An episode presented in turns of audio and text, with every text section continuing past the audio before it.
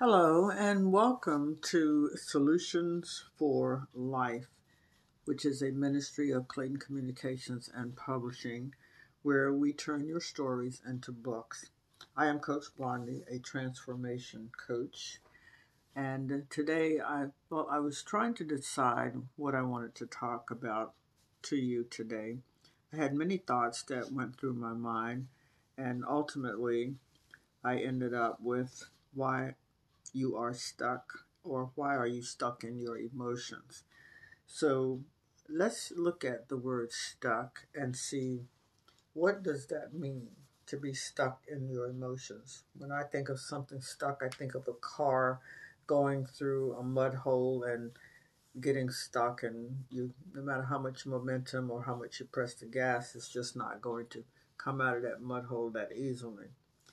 And as I was looking through the definitions of stuck, there was one that's kind of stood out among all the rest, and the uh, it it says to be fixed in a position, unable to move or be moved.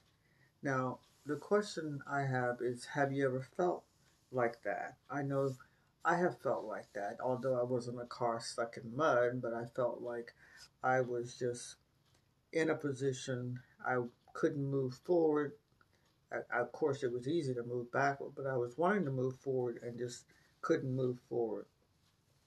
In life, situations, careers, jobs, all of those things that happen in our life, then there are times when we feel as if we are stuck.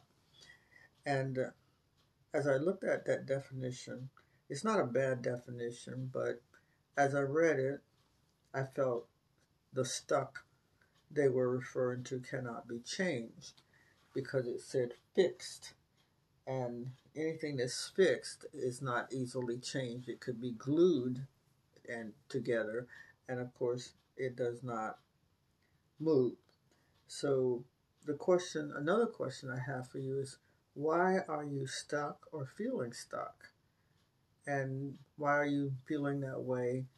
Uh, I mean, is it emotions? Are you feeling stuck? Because that is what I'm talking about, being stuck in your emotions. Well, what are your emotions? Well, according to the dictionary, emotions are a natural, instinctive state of mind deriving from one's circumstances, mood, or relationship with others.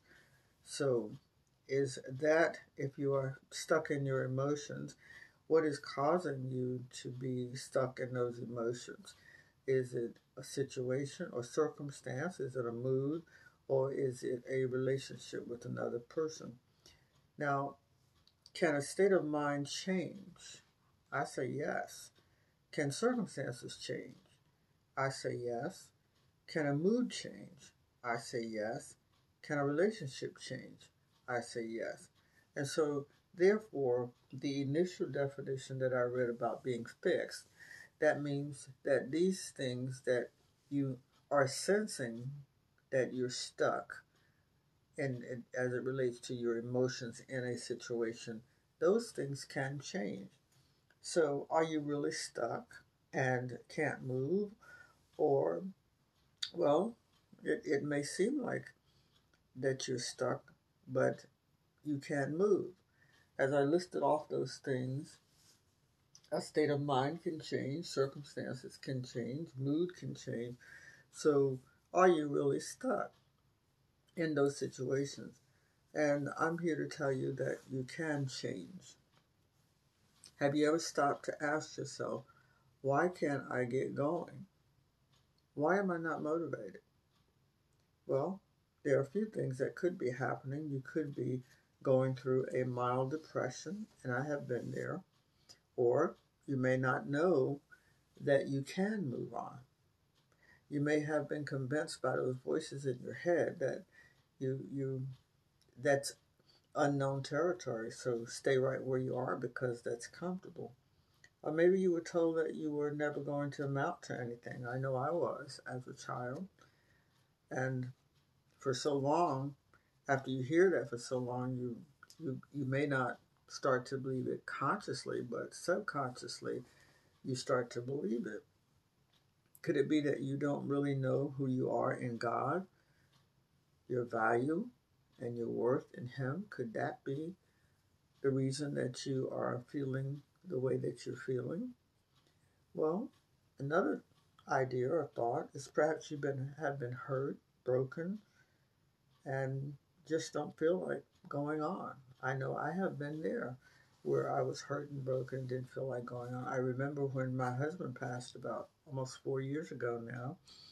I I was just so hurt and broken. I just didn't feel like I could go on. I felt like I was stuck in the emotion of grief at that time. Stop. Stop. All of the above, I've, I've experienced much of that. Maybe not all at the same time, but at some point I have experienced it. And here are a couple of tips to kickstart you on the road to recover and rediscovery. It's time for a reset. There's never been a better time than what we have or what you have available to you right now. So, where do you start? Repeat these words out loud action, action, and more action. Because that is what it's going to take to get you unstuck, get you out of that emotional prison that you're in, and get you moving. So, my first tip is do you want to change? And I guess that's not really a tip, but it is a question. And the second tip are you willing to do what it takes to change? Tip number three write out why you feel stuck. Base whatever it is that you're feeling stuck about. Try to dig it up. Try to, you know, with the help of the Lord, figure out, well, why am I stuck here? Why do I feel stuck here in this particular spot? Tip number four accept what you discover and let it go. Let go. Let go of what doesn't serve you or make you better. Tip number five pray your desire for change to God. And that's how life began to change for me. As I began to call upon God and I asked Him to help me because, particularly when I was going through depression, I just couldn't seem to pull it together. And number six, tip number six is don't pick it up again. Trust and believe that if you ask God to help you, that He's already at work. And chances are He prob- was probably already at work before you even open your mouth. And refuse to be stuck again. Stop letting your feelings dictate who you are. As you can see, many, many times over, feelings do change. So take action now, and I will talk to you and see you later. Until next time, Coach Blondie, signing off. Keep the faith.